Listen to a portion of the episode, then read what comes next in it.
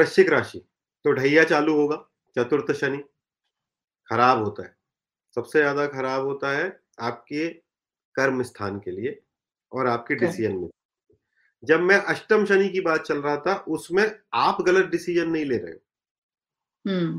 तो आपको साइडलाइन किया जा रहा है और वो भी आपको लग रहा है कि आपको साइडलाइन किया जा रहा है। You are struggling at work place जब मैं चतुर्थ शनि की बात कर रहा हूँ इसमें आप गलत डिसीज़न ले रहे हो अपने वर्क प्लेस के अंदर। बिकॉज़ सैटर्न यहाँ से बैठकर दशम को देखेंगे। करेक्ट मतलब और दूसरा दशम दृष्टि से लग्न को देखेंगे। तो हम्म। दोनों इम्पैक्ट एक साथ दिखाएँगे। अभी गुरु पंचम में जैसे शनि ट्रांजिट करेंगे दशम पर शनि का ट्रांजिट पंचम पे गुरु का transit you would like to change your job job और बिज़नेस में भी you would like to add something good time to do this because Brihaspati अभी स्वराशि हम्म हम्म। गुरु जब एक बार दशम को देखने लगेंगे तो सैटन का ढैया में थोड़ा फ़र्क होगा।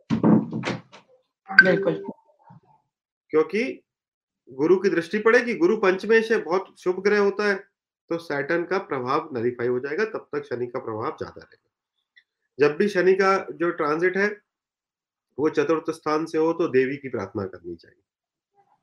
क्योंकि चतुर्थ स्थान में देवी है है ना? हम्म सो बिल्कुल। देवी का प्रार्थना करनी चाहिए स्पेसिफिकली तो क्योंकि तो जब फोर्थ से सैटर्न का ट्रांजिट जाता है तो दो चीज़ें होती हैं। सो so, एक तो पब्लिक डिस्ग्रेस आता है राइट हम्म। चतुर्थ में शनि जाते हैं। दूसरी चीज़ अ, मन में दुख का भाव रहता है। तो इस समय पर आप अपनी माँ को सेवा कीजिए सबसे इंपॉर्टेंट माँ की सेवा कीजिए। हम्म। दूसरी बात देवी माँ का सेवा कीजिए। देवी माँ की प्रार्थना कीजिए। क्योंकि मन के अंदर जहर घोलते हैं शनि।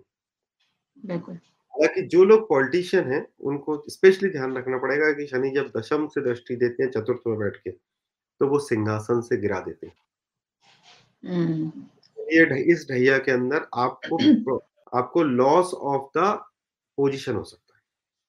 तो ये प्रार्थना कीजिए तो बढ़िया हो जाएगा।